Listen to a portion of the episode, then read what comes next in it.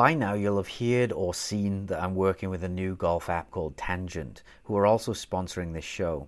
It's the smartest AI caddy in golf and is able to recommend not only clubs to hit, but target locations based on the math behind strokes gained and your own personal shot patterns.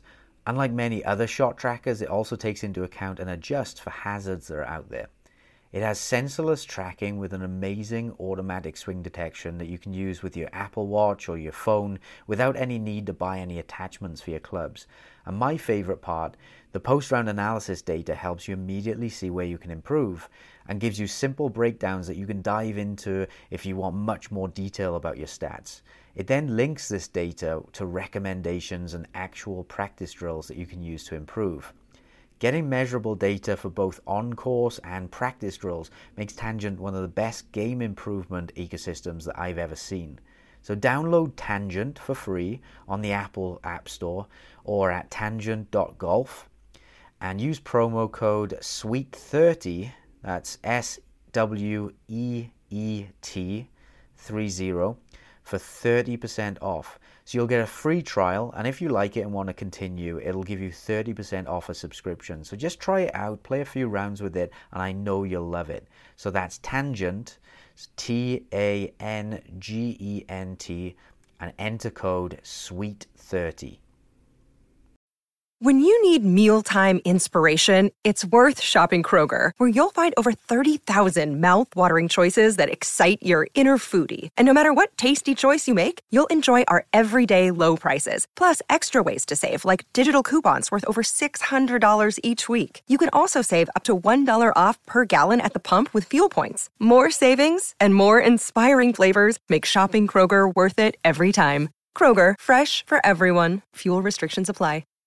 Welcome back to another episode of The Sweet Spot. I'm one of your hosts, Jon Sherman from Practical Golf, and I'm joined by my buddy here, Adam Young from AdamYoungGolf.com. From the interweb, AdamYoung.com. Make sure you put the .com in there, right? And the www. Always important. You know, I was thinking about, you know, you were talking about should we have like an intro song last week or as you call it, a jingle? I was thinking about this morning. I feel like you watch Netflix, right? Of course, yeah. Okay, so now they let you skip the intro of just about anything on Netflix or whatever streaming. And I feel like whenever I see the intro of a show one time, I'm going to hit skip intro in perpetuity.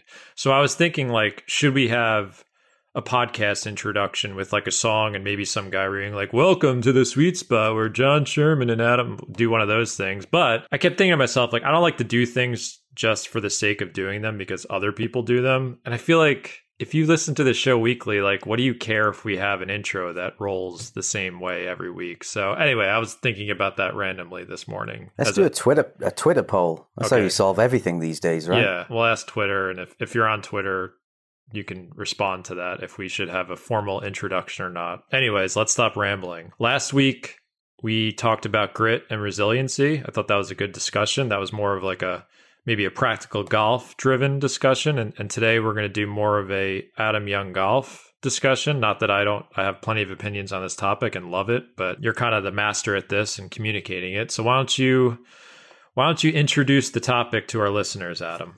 Yeah, we're going to discuss today skill Ooh, what shall I put in the middle here? Skill and technique. I was going to say skill versus technique then, but I don't like that separation because people then think you have to be one or the other, or you have to be working on one or the other. You should be working on both your skills and your techniques. Everybody knows what technique is. We will be defining it more specifically, but uh, the biggest thing here is taking away what is skill. How do I know if I'm skilled? And how to improve it as well. And this is something that I, I think about a lot. I think a lot of golfers know about this possibly intuitively just in their experience of the game and certainly more skilled golfers understand this intuitively but I think this will be really helpful for a lot of people to hear this for the first time because my contention and we've probably spoken about this before is that the golf world is probably a little too obsessed on technique I don't know if you agree or disagree, oh, but 100%. Yeah. I mean, everything you pick I'm, up, there, there isn't an improvement article or piece of improvement advice that isn't technical, basically. Yeah, I think it's it's been weighted heavily on the how to of the technique at at the expense of a lot of golfers in my opinion. And you know, when guys like yourself and some other instructors started talking more about skill and I was kind of reading and seeing these videos, I'm like, yeah, that that's what I've been kind of like experimenting with and trying to do as a golfer and what I think I got better at versus having the cookie cutter looking golf swing. So I think words in golf mean a lot and how you define them, especially with last week's episode on grit and resiliency. I think our definition of it kind of transformed throughout the episode. Why don't you define what you believe is technique so we can make sure we're having a clarity in this conversation? Yeah, it may transform during this episode as well because I have lots of different definitions of it. But if I was to give a summary, skill is the ability to do a task. Technique is what you did, or it was it's the method employed. So an analogy for that is if you're throwing a ball into a bucket, skill is your ability to get the ball in the bucket. Now, whether you throw that ball underhand, overhand, basketball style, sidearm, that's your technique or your method employed. So someone who's highly skilled can actually use multiple different techniques and still get the ball into the bucket. Whereas someone who is not very skilled might use what looks like a more orthodox technique and they still can't get the ball in the bucket. And what's so important about the distinction between the two? It's how you work on it because if you're working on skills and improving skills it looks it looks very different often to improving your technique or changing your technique. You know when you think of changing your technique what what do you think of? If i said to you right we're going to change your technique what what would a practice session look like for you? Similar to maybe what we did with that experiment in the video. You you had me adjust how i'm gripping the golf club. You remember you had me go to a weaker grip in that experiment? I believe that's technique you gave me a, a cue to swing left and, and hammer the nail 30 degrees to the left. But what happened technique wise is my swing plane changed. A few things looked differently in my backswing and how I was delivering the club. So my technique altered how I was mechanically moving the golf club around in my swing. That that to me is is technique is is is what's actually going on. When I think about skill, me personally, I view that as something you can't necessarily put your finger on. I think it's something like inside of you, neurologically, whatever you want to call it. So, like, that's why I don't love getting swing tips from pro golfers because I think they talk about their technique, but I don't think they fully comprehend like what their skill is just because it's like it's something inside of them. I, I, I think it's like something like that you can't necessarily quantify or define, but they absolutely it's, have it. It's hard to yes. see. It's hard to see, but it it can be demonstrated. Yeah, I mean, you could give someone like Bubba Watson who has unorthodox technique, but you could tell him, "Hey, bend the ball 45 degrees that way and then do it in the opposite direction. Hit a high one, hit a low one." And, and his skill is certainly on display there, and he's altering his technique to make that happen. Like someone like him to me is is a perfect example of how valuable skill is. Not to say that technique isn't important, but you know, he's someone who can play some of the best golf in the world with a technique that looks bizarre and unorthodox to a lot of people. But well, obviously, that's a good. Sorry, that that's a good um, segue into what is the difference between skill and technique or defining it. You look at if you look at guys like Dustin Johnson or McIlroy or Bryson, they might all have very similar skills in terms of their long game but they all use very different techniques. Dustin Johnson has a very strong grip, really closed at the top, fades it. McIlroy hits a big draw, he used to. Bryson has a really weak grip, completely the opposite of Dustin Johnson. And, you know, they just look very different. So their techniques, their method employed of getting the ball from A to B is different, but their ability to get the ball to A to B is, is very similar. Yeah, I, might have mentioned this in another episode, but I remember like four or five years ago, I went to the Barclays, which is one of the playoff events. It was held at Bethpage, which is not too far from where I live. And I just sat on the range, and I hadn't really been to a pro event in a while.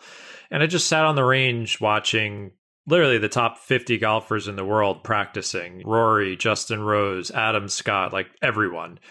And if you're just standing back and looking at the ball flights, you're seeing what you'd expect, you know, perfectly shaped golf shots that are very controlled. But if you looked at each player, how they were delivering the golf club was was pretty different. You know, if you looked at their technique, which is always interesting to me about the pro game because I think it's a, great example of how golf is one of those games, sports, whatever you want to call it, where you, you can have your own style technique wise, but skill kind of reigns supreme. How you how you actually accomplish the task, as you say. Well, on the topic of skill being kind of unseen, again, if you looked at all those players on the range, you know they're all high, highly skilled because they're all there. But you could actually walk up and down that range and say, right, we're all going to play a game now. I want you to top the ball. I know people here thinking, what, what could be good on there? But they're actually pros do do this occasionally. There's a video of, I think it's uh, Jason Day and Dustin Johnson playing a game for a TaylorMade commercial, and they're trying to top their driver as short as possible. And there's another video of Rory McIlroy. Type it into YouTube. Rory McIlroy, funny shot, topping it. And you'll see Rory just, it barely goes off the tee, hits this full swing. The swing looks pretty much identical to his normal swing, and the ball just dribbles off the tee. Must have nipped the top half a millimeter or something. And so these players can demonstrate this, or a lot of them will be able to, to a very precise degree as well. And so you would say there, well, their techniques have changed when they're doing that. Their techniques are bad, right? If they're topping it, yet they're demonstrating high skill. So again, that's where skill and technique separate. You know, it's another good example of it. I think it was Jon Rahm. Have you seen him? I think he was hitting like a flop shot with a four iron. I'm pretty sure it was him, but that, that was another example where you're seeing him. He's like lowering the handle of the club as much as he can to add loft, which is his the technique he was doing. But it was just incredible to watch, you know, the skill in his hands and everything the way he could do it. But yeah, I think that's always interesting to me about professional athletes. Like there was always clips of Shaquille O'Neal. If you watched Shaq in a pickup game, he could like dribble, he could handle the ball like a point guard, like dribble through his legs, do everything. But you put him in, in an actual pro game where it's more competitive and he's limited to like, you know, his post up game and stuff like that. So I'm always blown away at professional athletes. Just like when you really see them show off their their skill, what they can actually do kind of outside the lines when they're not under the gun in the moment, it's it's like mind blowing how skilled they are. Exactly. Yeah, I, I, like to do lots of experiments as well. I'm not saying I'm a, a super high skilled player, but I'm pretty pretty decent. And I, I, I know you saw the shaping one I did the other day, which is hit a straight shot, then the next one is hit it left to right, and it, they all have to finish within 10 yards but they're not allowed to cross over each other it's really difficult or more importantly what something i demonstrated the other day was I, I tried to make the worst swings possible technically. So I was doing things like looping the club over my head, doing a claw grip. What else did I do? The old man swing where I just locked my hips in place. I just hit all these shots just to demonstrate that if you're highly skilled, you can still get the ball down the target or you can figure it out quickly how to get the ball down the target, even with some of the worst techniques. So I almost see it like the technique is the car that you're driving, right? If you're driving, if you've got a really good technique, you're in a Formula One car. If you've got a horrible technique, you're in a, what's, what's the name of a bad car in America? I've only got European cars in my head.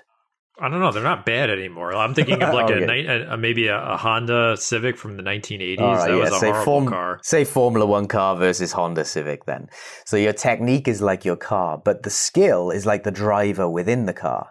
So if you put Lewis Hamilton in he's he's like a great Formula One car driver. If you put him in any car, he's going to get the most out of it. Whereas if you put me, a low skill driver, into a Formula One car, I'm not going to get anything out of it. And that's that could be the same in the golf swing as well. If you if you put a low skilled person into a tour professional's movement, they might not even be able to make it work. And that's why when I think about golf, I think skill is important because it deals with the variables you have to face on the course. So, one struggle we've talked about that all golfers face is that they go from the practice tee where it's a controlled environment, they're hitting off the same lie, it's flat, they're not worrying about all of the consequences that are on the golf course. And then when you get them on the course, they have uneven lies, they have different lies, they have wind blowing from different directions. There's all of these variables that are thrown at them. And that's part of why golf is so awesome to me is that you have to adjust. And to me, that's what that's where skill shines is that when you watch a golfer who I've seen some golfers. I think if you have good technique, obviously it gives you a better chance of being a, a more skilled player. I, I, think you would probably agree with that. They they all tie in together. Yeah, so they're, if they're you not have mutually exclusive. Yes. Yes. Yeah. And if you have better technique, you can be better skilled. It helps you demonstrate skill more, but also having having good skill helps you even improve your technique. For example, if you ask me to copy Matt Wolff's swing or something or Jim Furyk's swing, I can I can copy that swing and I can figure out how to make it work very quickly as well. Yeah, and when I think about it in the evolution of my own game is let's say dealing with like the wind. I used to be a very poor player in the wind, and because I, live on the North Shore of Long Island now, which is a very windy place, so and I, I play on a golf course that doesn't have a lot of trees, so I'm, I'm dealing with all types of wind conditions, and I've found that through time by playing in the wind so much, I've found ways to alter my technique or as you would say use more skill where you know if it's just like a really blowing heavy like 20 30 40 miles an hour gusts and there's just certain times where i'm just going to have to like maybe hook a driver or hit it super low just because if i don't i know it's going to blow up and balloon and then there's just like kind of wacky things i have to do with my swing but i can keep the ball in functional territory, the ball flight, so it doesn't go wild. Because as you know, if you can't control your ball flight in windy conditions, things can go really badly for you. So to me, when I think about skill, like that's an example of where I think I've always had decent technique as a golfer, but probably lacked a little bit in the skill department, adjusting to the elements would be one area where I think like skill is, is is a must because as you know you're playing it outside and anything could happen with with the weather forecast. So that to me is an example of skill. So you're kind of a guy who's been preaching the skill thing for years, rightfully so. Do you find you've gotten like blowback from the industry or people have like criticized you for that because I think as we mentioned earlier the golf industry wants to thrust technique on everyone? Yeah, definitely. I, th- I think people don't understand it for one. And, and hopefully at the end of this, that people are going to have a clearer idea of it. It is difficult to understand. I do, I do get that. Everything looks like technique, right? But if anybody's tried to change their swing, I remember changing my swing as a kid, right? And making it look exactly how I wanted to on camera. And I hit it awful and I couldn't tell why.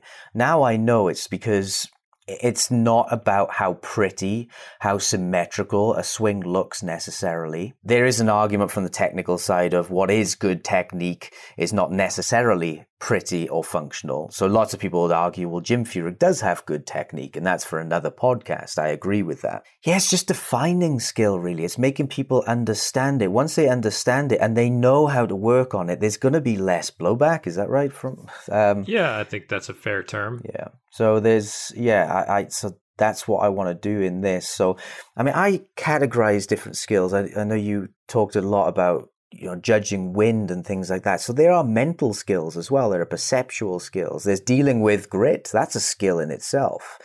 Um, you do, even when you're changing your technique, there are movement skills.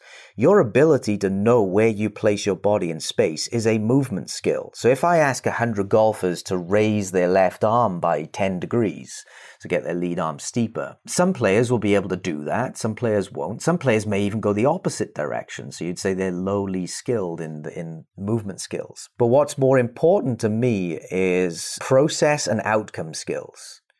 So outcome skills are things like how good is your distance control? How good is your directional control? So, for example, how many fairways do you hit? And that's a combination of things, right? It's a combination of technique, but it's also a combination of your strategy you could curve the ball 40 yards in the air and miss every fairway. Or you could do what Bubba Watson does, curve it 40 yards in the air and hit a lot of fairways. And also your ability to hit fairways. So you, you might have two players on tour who both hit 60% fairways and they look completely different. So again, their skill is, is the same of hitting fairways, but their technique is very different. But probably the most important category of skill for me is process skills. So they are, they're basically impact skills because they determine the outcome. We know from physics, right? It's impact that determines the outcome. So the ability to control where you strike the ground is a skill. The ability to control where you strike on the face is a skill. And the ability to control where that face is looking is a skill. Now, what you do in each of those is technique, but you can actually demonstrate it. So, so how would I know if there's, there's a higher skilled player? Yeah, that, that was going to be my next question too is like, all right, if we're separating between technique and skill, and skill seems to be the thing that you necessarily can't put your finger on. You can't see it in a swing video. Like you could show me a, swing video of a golfer and they might have a pretty looking swing, but you put them on a golf course and you have really no idea how they're going to perform because you can't see that that intangible skill. So, I guess the next question is how do you tell if a golfer has skill or enough skill? Well, I have certain tests for these things. So say it, it'd be me against you, right? We're both in a lesson. We're both testing our skills, right? And we both hit 10 balls and we have a look at the face strike. And both you and I are exactly the same, right? We're both striking the sweet spot. It's really tight standard deviation. So you'd look at that and say, well, we both have good techniques. Now, the skill demonstration comes if, if I were to ask and say, I want you to move the strike five millimeters more towards the toe, and then you hit a shot. Now, the higher skilled player will be able to do that, and they would be able to do it more precisely, whereas the lower skilled player might not be able to do it at all. Or they may even go the opposite way. So I've seen players where I say, Can you hit a little bit more towards the toe? And they strike it towards the heel. Usually because they've never practiced that before. So they, they haven't got a clue where to start here's the, the advantage. The player who has the skill to move it in the right direction and precisely, they are going to be better on their bad days. Because if, the, if those two players wake up and they're warming up on the range and they have a shank, that skilled player is more likely to be able to calibrate it back to the sweet spot. And that is an advantage. And when you think about how often we play poorly in golf, these skills are vital. They're really so important. And so you can demonstrate that's a face strike example. You could use the divot board to demonstrate ground contact skill, right? Both of us might be hitting that ground in the exact same place perfectly, right on that yellow spot on the divot board. Well, if I were to ask you to hit three inches in front and then three inches behind, your precision and your ability to do that is going to demonstrate your skill. A tour level player if I ask them to hit three inches in front, they'd be able to get a quarter of an inch either side of it. And if I asked them to hit three inches behind that spot, they'd be able to get a quarter of an inch behind it. Whereas a low skill player, they might have a three inch range either side of that. So they're able to move it maybe, but just not precisely at all. And the the example that I, I'm thinking about currently is episode on on face angle controlling where the golf club is pointing at impact left to right which is a very popular episode if you haven't listened to it yet. The ability you know we talked about how i hit a draw pattern and on certain days my club face is too open or maybe it's too closed and i have to figure that out on the golf course. So if i'm missing my target to the left too much i'm hooking it and starting it too far to the left. I have to figure out a way to get that club face more open at impact during my round. And as you mentioned, I think the ability to adapt my technique on the fly, or any golfer for that matter, that's the true measure of skill. And I think that's what separates, you know, golfers who could start off poorly, maybe getting back to our grit conversation, and then they have kind of the the mental fortitude to stick with it and say like all right i've got a problem here what am i going to do to solve it and then they're adjusting their technique with skill does that make sense exactly. am i, am I, yeah, am I wrapping ex- it all together there properly that's exactly it. The, where you where you present the face, whether that face is presented three degrees open or three degrees closed, that's technique. But it's your ability to adjust the uh, the face angle. That's your skill. So obviously, if you hit a shot and you're three degrees closed with the face, that's going to be hooking off the planet for you. Your ability to then present a two degree open face and turn that into a nice draw, that is your skill. So it's skill is almost ability to adjust consciously. I would say that's another sub definition of skill. And all these things can be demonstrated, as I said, with testing. If I ask you to present the face three degrees open, then three degrees closed, we can test how, how much of a difference did you get between those. If I say to you, get three degrees open and you hit it 10 degrees open with the face, that's a seven degree difference. And so if you were to test different face angles and then take the average of the difference, I'm getting a little bit too complicated there, uh, but that would be a definition of your skill or a, a measure of your skill. And the lower the number, the better. I have players who I can say present that face three degrees open for me, and they can get within half a degree either side almost every time. So that is a very high, highly skilled player. Here's another here's another important one for me, and I'm, I know I'm not the only one who believes this about putting.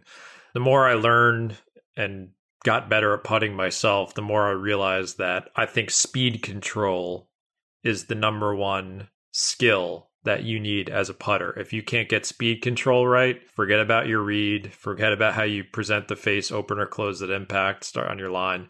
If you can't get speed control right, you're going to be three putting a lot and you're not going to make enough putts either, especially from short range. Uh, speed is still important there. So when I think about on the course, how you're adjusting your technique, which would probably be the length of your stroke, maybe the tempo, whatever. There are days when I show up to the course and I just don't have a good feel for the speed of the greens. And that's something that I'm going to need to adjust as the day goes on. Perhaps I'm starting the round by hitting them too short. I'm not judging, I'm interpreting the speed as too slow.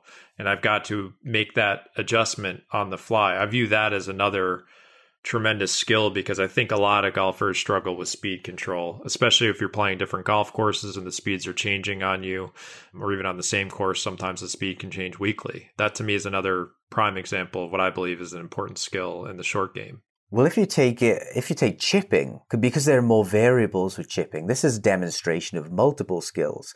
So you have to, if, if you want to control the distance of that shot, you've got to be able to have a good ground contact skill.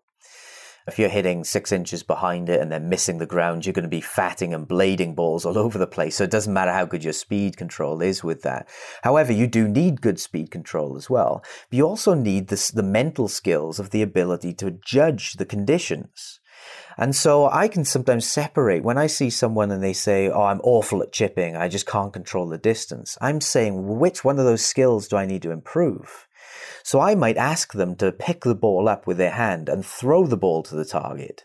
Now, if they can do that successfully, that tells me that they have decent mental skills in terms of they have good judgment skills because they're doing it with their hand, right? So they're obviously judging how hard they uh, or what they think the bounce and the roll is going to be successfully. Whereas if they can't do that, say they throw it 20 foot past or 30 foot past the flag, I would say, okay, we, we need to work on your judgment skills. We need to spend some time actually throwing a, f- a few balls or rolling them towards a target with your hand or trying different scenarios until your judgment improves. But yeah, there, there might be strike issues or speed control issues. Someone may be producing a very good energy amount with the stroke, but they just keep blading and fatting it all the time. So uh, understanding all these things and how they all interact together is where I look as a coach to be able to determine basically what how I'm going to improve this player with the with the lowest hanging fruit. Well, we kind of keep coming back to the same things on every episode, which is like ground contact, face contact, where your club is pointing at impact, face control. There's just certain fundamentals that need to be met. Like me, for example, I'm not a great bunker player. And I think the reason I'm not a great bunker player is because I really struggle with ground contact in the bunker. And you're a very closed face player as well. Exactly. So I think what works for me, or at least my slightly unorthodox technique that glues together on the rest of the course with my iron shots, and I'm a pretty good iron player. What works for me there works against me in the bunker. So when I'm in the bunker, and I, I, do probably need to spend more time than usual, like for example, we're in the spring now, I'm going to have to spend a lot of time in the practice bunker because I haven't hit bunker shots in six months. So I'm going to have to reestablish you know, low point control, ground contact, that type of stuff, because that's where I struggle. I can pick them. I mean, my, I'm, I'm sure this won't surprise you, but my tendency in the bunker is if I had a bad bunker shot, I'm going to blade it or pick it too clean, just because I, I'm very shallow on how I strike my irons. I'm not taking huge divots. So for me to like really use the bounce of, of the sand wedge or lob wedge, or whatever I'm using, and slide the club underneath that feels a little differently for me than than the rest of my iron and wedge play. So it's something I need to consciously work on more. And and that that that I think is the main skill I lack in bunker play. We have an exclusive offer on one of my favorite golf shoe brands, True Linkswear. They just released their new Lux G shoes, which is their first big release of 2024 and it is packed with a ton of features. The Lux G is available in both men's and women's models, and it combines tour level performance with a new fit and feel. You'll get the comfort that True Linkswear is known for with their Wonderlux midsole for a supportive yet comfortable ride. The Lux G is also fully waterproof with a two year warranty, and they have designed it with their padded heel lock system to ensure stability throughout the entire golf swing. But they didn't stop there. True Linkswear always pays attention to the small details. There's padding on the back to prevent rubbing against your foot an antimicrobial comfort insole, and the Lux G's come in multiple colors. Sweet Spot listeners can get 15% off the Lux G shoes by visiting truelinkswear.com and using promo code SweetSpot. Once again, that's truelinkswear.com and use promo code SweetSpot, that's one word, to get 15% off their new Lux G shoes. When you're hiring for your small business, you want to find quality professionals that are right for the role. That's why you have to check out LinkedIn Jobs. LinkedIn Jobs has the tools to help find the right professionals for your team faster and for free. You can post your job for free at linkedin.com forward slash sweet spot. LinkedIn is not just a job board. It helps you hire professionals you cannot find anywhere else even those who aren't actively searching for a new job, but might be open to a new perfect role. In a given month, over 70% of LinkedIn users don't visit other leading job sites. So if you're not looking on LinkedIn, you're looking in the wrong place. Also, on LinkedIn, 86% of small businesses get a qualified candidate within 24 hours. Hire professionals like a professional on LinkedIn. Just recently, they even launched a new feature that helps you write your job description, making the process even easier and quicker. And they know that small business owners like myself and Adam are wearing so many hats and might not have the resources to hire, so it's a great place to get help. Now, here's what you can do post your job for free at linkedin.com forward slash sweet spot. That's linkedin.com forward slash sweet spot to post your job for free. Terms and conditions apply. Well, what I would actually, say, I would take the alternative approach there, and I would say you are, you are a skilled golfer, so your ability to control things like where you contact the sand and the speed, the amount of speed that you would need, they're probably very high. I would say in the bunker, it's probably the technique or the car that's limiting you there. So I would actually, in that situation, I would take the opposite approach. I might not work on your skills in the bunker. I would say because you're, you're using a very closed face technique, because that's your long game pattern. If we were to figure out how to open the face a little bit more, add more bounce to it, that's a technical thing. And then you'd require less skill. You'd require less practice in the bunker. So maybe, that's the maybe I need to go. Argument. I was actually thinking about this the other day. Maybe I've been actually experimenting with that weak grip uh, thing you gave me with the uh, swinging 30 degrees to the left. Just just for fun. I like doing stuff for fun sometimes. I think experimenting is great while you practice. I'm wondering if i take that technique to the bunker and as you say it would open the face more for me and get my pattern probably a little less into out and neutral or maybe out to in and using the bounce more probably. Because that's where I know I struggle with the bunkers. Like I I de-loft so I'm not, I have I have a wedge with the widest sole possible and the most bounce possible because I de-loft so much. This is a separate conversation we could have about wedge design and, and what you need for good short game but you know my tendencies work against me in there. So maybe as you suggested i need to think about a different technique that could be more viable for me in the bunker. Definitely. So th- this is why both are valuable. This is why i started the conversation by saying i don't want to say skill versus technique. It's yeah they're both. they work together. You can't have one I, I view it as kind of like what is that a venn diagram would be the perfect thing is like they're not separate they overlap. And they feed into one exactly. another as well. They help each other so, uh, you know, in, in, your case, but I'm, I'm always looking at what is the weakest link with that specific player. In your case, you're a highly skilled player, but the technique you're using is limiting you. But for a lot of players, their, their technique is actually okay. So I see a lot of players, say, for example, who I look at their technique and they say, there's no reason why you couldn't play off single figures. And then I ask them what their handicap is and they say 25. In that route, I'm not going to change their swing to make it better and better and better necessarily. I might go more of a skill development route. I'm going to say, right, which, which one of the skills do they lack? And I'm going to work on that. So that leads into then how to improve skills. And this is interesting, right? So I, and I'm going to ask this to you. I once sat a group of golfers down and I said, if I was throwing a ball into a bucket and I was going to do a competition on throwing a ball into a bucket in, in five weeks, what would you do with me to improve that? How would you improve me? If in terms of like straight up throwing, like it would be more, it would be probably like more variable stuff where I would give you like, okay, let's set up three buckets at three different distances and go back and forth between all three or focus on one distance.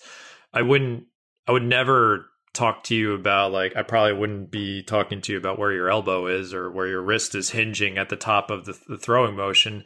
I would just give you a series of tasks to complete, hoping that along that route, you would figure some things out internally. You'd get some feels, whatever you want to call them, and then you could recall on those when the test actually comes. Versus when the test comes, you'd be like, oh, I got to get my elbow up here and my wrist here.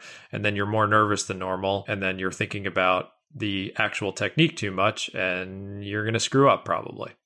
Exactly. So th- that's the exact answer that the entire group gave me. They were all things like, well, I would practice from different distances. I would practice throwing the ball higher or lower. Uh, they, they even said change the task difficulty. So give me a bigger bucket, then a smaller bucket.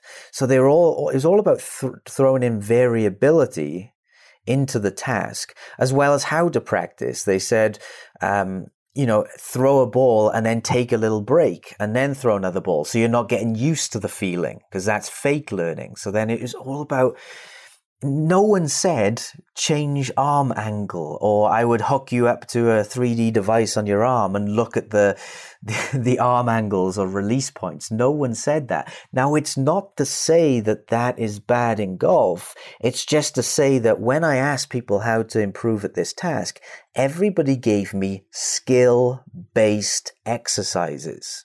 So I would say if you're going to improve at golf skills, the number one thing is doing the task, but with heightened awareness. So, for example, spraying the face with Dr. Scholl's foot spray. That is doing the task of face strike, but you're improving the feedback. You've got heightened awareness of what's happening. That's very different to just going off and beating a bunch of balls and guessing where you're hitting on the face. So that's number number one thing if you're improving skills. Number two thing I do is then I explore the scale. So that might be, as, as we've talked about a million times, exploring hitting more toe, exploring hitting more heel, and maybe in varying amounts as well, or exploring presenting the face open, presenting the face closed in varying amounts. This is called differential practice. And this improves your ability to change the variable that you want, which is going to become very handy later on. The other thing that people would do or should do is variability practice. So this is where you do the task how you want to, but in varying ways. So an example of that would be hitting the sweet spot or trying to hit the sweet spot, but setting up with different club face locations. So I will say, all right, set up towards the heel now swing back and try and hit the sweet spot. Or you could say, right, set up towards the toe, swing back and try and hit the sweet spot. Or even hover the club at, at address and try and hit the sweet spot. So you're now, your brain is now figuring out how to get back to that ideal from varying different locations. And so there's a whole faction in motor learning science about good variability. So they're saying that if you want to improve consistency, it's not just about getting rid of bad variability, stuff that you don't want. It's also about improving good variability. So the, the analogy I give for good variability is if you're driving down the road and your car starts veering off, your ability to turn that steering wheel and get your car back on track is good variability. And that exists in motor movements as well, like golf. And so this variability practice improves that. Here, here's a let me give you a quick story, which I think can put all this in context and give some uh, real world examples. When I first started practical golf, I started trying to think back to the things I did as a kid that made me good at certain parts of the game. And I used to think about the short game. I was a really good wedge player as a kid. And I thought back to like, well, why was that? It's because I used to spend hours in my yard as a kid experimenting with my wedges. I would try and hit the ball all different trajectories. I used to hit the ball. I used to go from my front yard and hit the ball over my house into the backyard to put pressure on myself. One time I actually hit a ball down my street and for the first time I'd ever seen a cop car parked on my street. It hit the cop car. So I did some pretty wild stuff as a kid in my yard. And then my dad would get angry at me for tearing up the yard. So then I had to figure out, oh, how can I hit shots without tearing the yard up? So then I'd be thinking about ground contact. And that's but, where you learned your picking. Yeah, that's probably where probably. I learned my picking action. But my point is, is that I was playing and what is play? I was experimenting. I was doing variability, what you would call it is that. I was putting pressure on myself, trying not to hit the house. I hit it straight over my bedroom window into the backyard. I was doing all of these things to manipulate the golf club and make the ball do different things. And it was fun to me. I wasn't like thinking about necessarily what I was doing. I was just home after school playing around. And because of that, I had this great intuition on the golf course with wedges. I would go up to each shot and I would recall these experiences. And I was a pretty good wedge player. Now, fast forward to when I was an adult, you know, all of that play and experimentation kind of went away. There was like a more rigid, more technical approach to practice. And you know, I thought about this a lot. And when I came across, you know, your work or someone like Andrew Rice and I started seeing the skill stuff again, I was like, that's, you know, that's what I lost as I got older that playfulness, that experimentation, that variability, that type of practice. And I started reintroducing it, whether I was practicing on the course or on the range. And I think that was one of the great things I could have done because it built my skill you know in the sense of throwing the ball in the bucket i wasn't thinking about what my elbow or wrist was doing. I was i was trying to get the ball in the bucket by thinking about completing the task rather than the 50 different things I needed to do technique wise to make it happen. And now all pros have been through that developmental route again. So this, this is why you can't see that. You're looking at the range and you see these pros hitting ball after ball down the target. What you don't see is when they were kids, they were hocking the hell out of it on the range and slicing it because that's what I did as a kid. We all tried, we played games against each other who could hook it the most, who could, who could hit a sand wedge 150 just by slamming the face shut and aiming way right and still getting it down the target, or who could hit a flop shot with a four iron and get it to land just 10 feet in front of them. So we did these things as a kid and they developed skills that were very useful later on. So if ever I woke up and I had a hook, I knew, oh, I know what a flop shot feels like. I know what opening the face feels like because I remember doing that yesterday when we were messing around. I can implement some of that feel. But adults, like you said, they don't have that. They didn't develop that because adults are taught in a rigid way. They're taught you have to do this. The, the number one phrase I hate is practice makes perfect because that locks everybody into the idea that you have to do things the right way and that's the only way. And then it completely destroys play. Play is evolution's form of speeding up learning. Why do baby tigers and lions bite each other and mess around? Because they're learning. They're learning how hard to bite before someone screams. They're learning hunting skills. Its play is all about speeding up learning. We lose that as an adult when we get locked into this you must do it this way approach. Yeah, and I that's why I you know, we, we probably will do another episode. I know we did it with our buddy Cordie at Golf Science Lab. We did the, the blocked versus random thing, but I see a lot of value in devoting at least a portion of your practice sessions to straight up experimentation because as you said, you know, when you do those things as a kid, you were trying to hit the target with a closed face or vice versa. There are shots that you necessarily won't execute on the golf course. But again, I always think about the skill your job as a golfer is to manipulate that golf ball to make it do curve or travel the trajectory and distance you want it to travel. And I found that the more you experiment with different techniques to accomplish the task, the more skill you'll have at manipulating that ball. So let's get to the part of the episode where we tell people what to do because we've talked a lot about the difference between skill and technique. Think we're starting to allude to the practice methods to increase golfers' skill, and we've certainly discussed them in other episodes. You know, you've kind of built your business around skill acquisition. Are, are you ready to spill the beans on some actionable pieces of advice people can start right now to build skill? Yeah, I've already given some of some of the things. I'll give more specific examples. Yeah, let's let's but... get some. Uh, if if someone is listening to this and they're like, "All right, I'm sold on this. I'm not going to be the the technique minded golfer as much anymore. I want to build my skill." We're going to be repeating some stuff from other episodes, but you know, what are some of your greatest hits for skill acquisition? So number one, doing the task but with heightened awareness. So as I said, face spray on on the face, a divot board helps you see the ground contact, uh, or you can just spray a line on the ground. So it goes back to our feedback device, right? Increasing the awareness.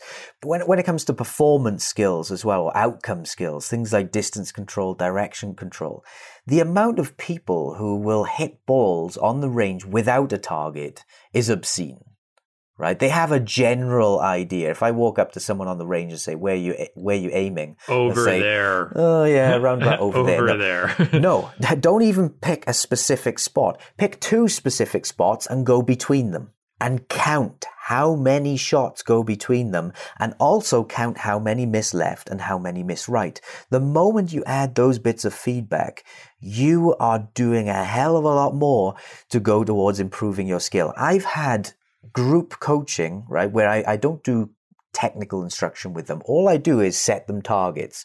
I say, right, guys, today we're using this target. So it's between the 150 sign and the 200 sign. So the left to right. So it's like a 20, 20 yard wide area. I want you to hit 10 balls and count how many hit that area, count how many miss left and how many miss right. And over the course of weeks of doing that, without me telling them anything about technique, you know what happens? They improve the amount of times they hit that target.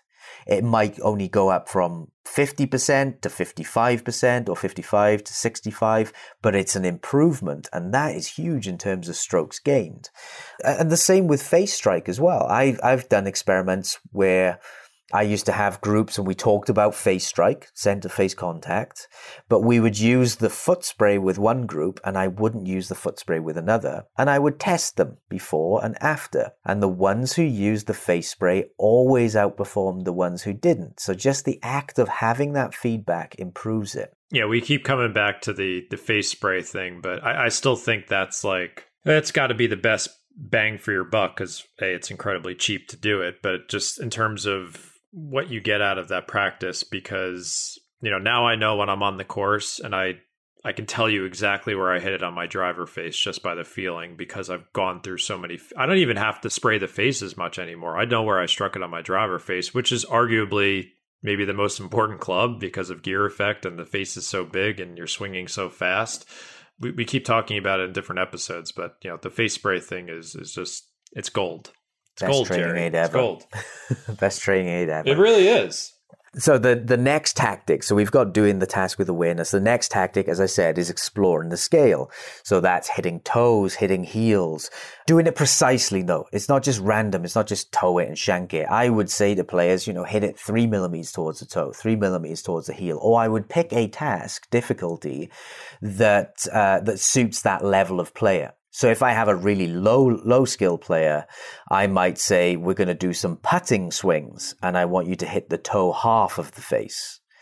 Or I might start with if we're doing face direction, I might stick a stick in the ground and say I want you to hit that ball to the right of that stick then to the left of it. There's no there's no other constraint on it. So it's a very easy task, right? Hit one right, hit one left.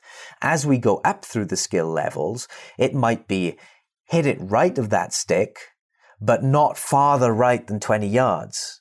So you have to basically go between zero and 20 yards right and then reverse it, zero and 20 yards left. So they're now more constrained. So it now is more demanding of your skill level. And when we get all the way up to pro level, if I'm working on someone with my launch monitor, with my Foresight Sports launch monitor, little plug in there, um, I'll have to try and get a commission off them. Um, I know. Can you get me? I, I want a GCQuad. Foresight, if you're listening, I will take one. They're great devices. Um, but yeah, if I'm working with that, we can get such precise feedback that I can ask that player, open the face by one degree, now two degrees, now three degrees, and we can measure how precisely they do it. So it's exploring the scale, but doing it with some level of precision and that level of precision will match the current skill level of the player. I'm not going to ask a complete beginner to open the face one or two degrees. They're not going to feel that. It's like me asking the, uh, you in darts to try and hit the, the right side of the treble. It's just like, I can't feel that. Ask me to hit somewhere on the board, yeah, but not. so you have to pick the right task level for the player. What do you think about the? I think the ladder drill or some variation of it, whether it's wedge play or putting for speed control, seems to be one of, I think, the favorite games that I've played or seen other people play. Kind of where you're like, whether it's a wedge or putting, you're like leapfrogging over the last ball. So, like, you hit one wedge shot, then you're trying to hit the next one you know, talk about difficulty. It could be five yards past it, 10 yards past it, then hit another one 10 yards past that, and then maybe hit the next one in between those two, whether that's a variation of that on the putting green, chipping, whatever. But when you're talking about distance control with your wedges or putting, some variation of that game, I've seen a million different versions of that, seems to, in my view, is one of the better skill acquisition games you could play for distance control because it's kind of testing a bunch of different skills. Exactly. So it's exploring the scale there, leapfrogging, you know, exploring different speeds. But what you can do with that task is obviously if you have a beginner, those differences between the levels can be bigger. So for, for example, you might have 10 feet or even 20 feet between levels. So hit one 10 to 20 feet. But by the time you get to a pro level, you might only have two feet foot of difference between those levels. So it's the same task. It's just you've scaled the difficulty of the task. But one interesting thing on the differential practice side of putting. So in terms of skill, a highly skilled player will be able to use different sizes and tempos of strokes and still get the ball to go a, a, good distance. So I've tested this with really good putters, you know, scratch players and better. And I will, I'll set them up on a 30 foot putt and I'll say, make your normal swing. And they hit it to like two feet. And then I say, right, I want you to make a short and jabby swing.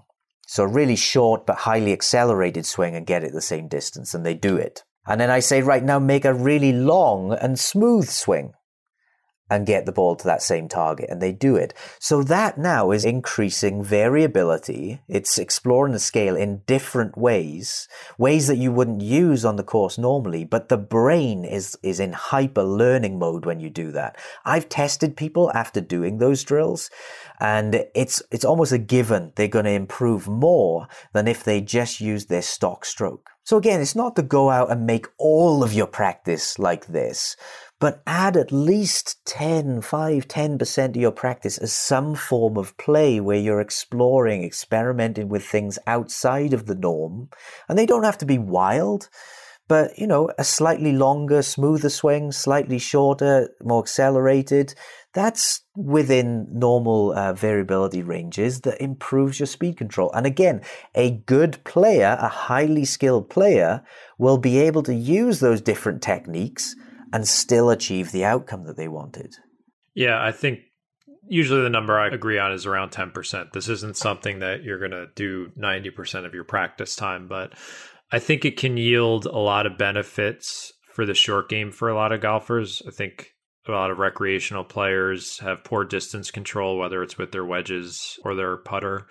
And that's a part of the game where they can get some really quick wins. And doing this type of practice with the wedges of the putter can really sharpen up things quickly and, and especially this time of year you know spring just started so if you're a golfer who like me hasn't been on the course for five or six months you know i was out there yesterday playing a few holes and i just threw a bunch of balls down and was just trying to hit wedges to different distances different trajectories just getting that like you know, full swing's fine. I hit balls in a net. I've got my SkyTrak launch monitor. I, I can keep my full swing in check. But you know, the distance control, what I'm seeing and feeling on the course, I haven't been there in a while, so I'm trying to recalibrate that. And that's the type of practice I like to do in the short game to kind of get that back, or for someone else, build the skill in the first place. I think it's incredibly worthwhile. Not to say not to do it on the on the you know your iron or driver swings, but I think it could yield faster results for a lot of people in the short game.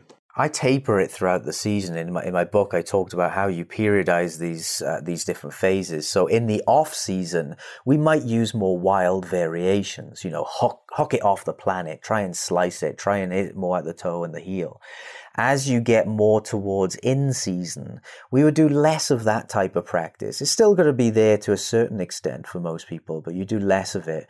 Certainly before a tournament, I wouldn't want to be doing these things. Yeah, I think before before a tournament, I'm more focused on speed control and distance control. I'll, I'll practice a little bit more with the wedges and putter because, you know, my full swing is pretty much what it is at that point. I'm going to show up to the course that day with some version of my golf swing and, and have to adjust. You know, when we talk about face strike and face, you know, where the golf club is pointed at impact.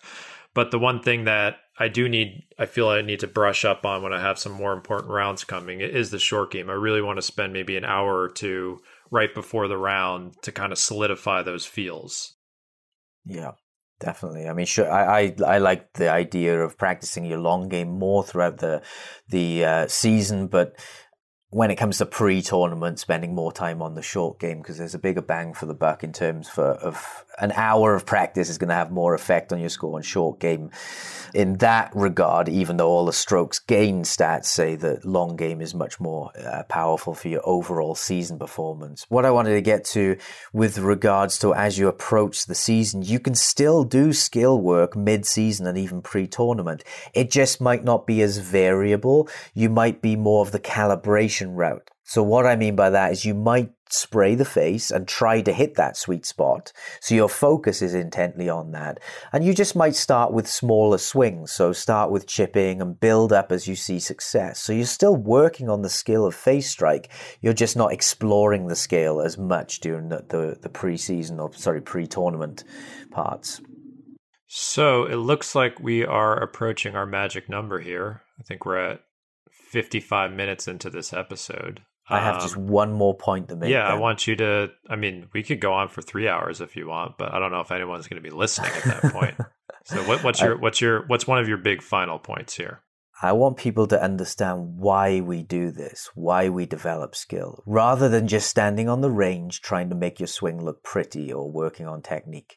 You need to develop your skills. You need to develop your ability to change and control variables because when you're on the course, stuff changes, right? You could start the round with something, with some pattern, and you need to be able to change it because it could change at the end. So, for example, you could start flushing the ball on hole one, and then all of a sudden a shank pops up on hole five, and then on set again you need the ability to recalibrate that.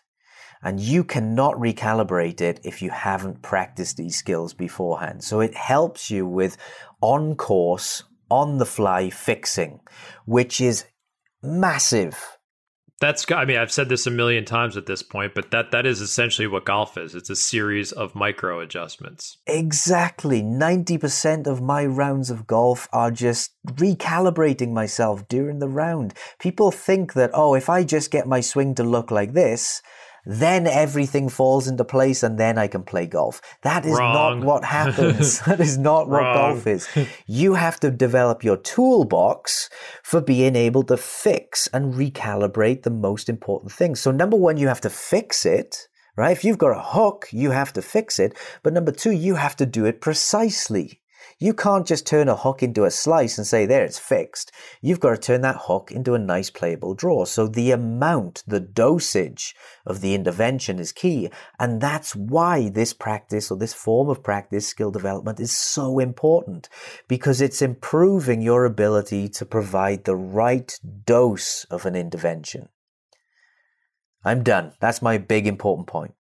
That's it. Yeah, I mean, I think you're you're preaching to the choir here. If I if I can think about the times in my golf life where I, I, struggled the most and couldn't play well, it was the inability to make on course adjustments. And you see this play out in not just golf, a number of other sports. You know, you talk about American football. Sorry, I'll, I'll make the distinction there since I'm not with another American here, but you know yeah whatever you want to call it but you know off you know that that's a very strategy intensive game where coaches you know you have you have huge coaching teams working against one another and and one of the often criticisms of coaches Andy Reid comes to mind, who's now a Super Bowl winner.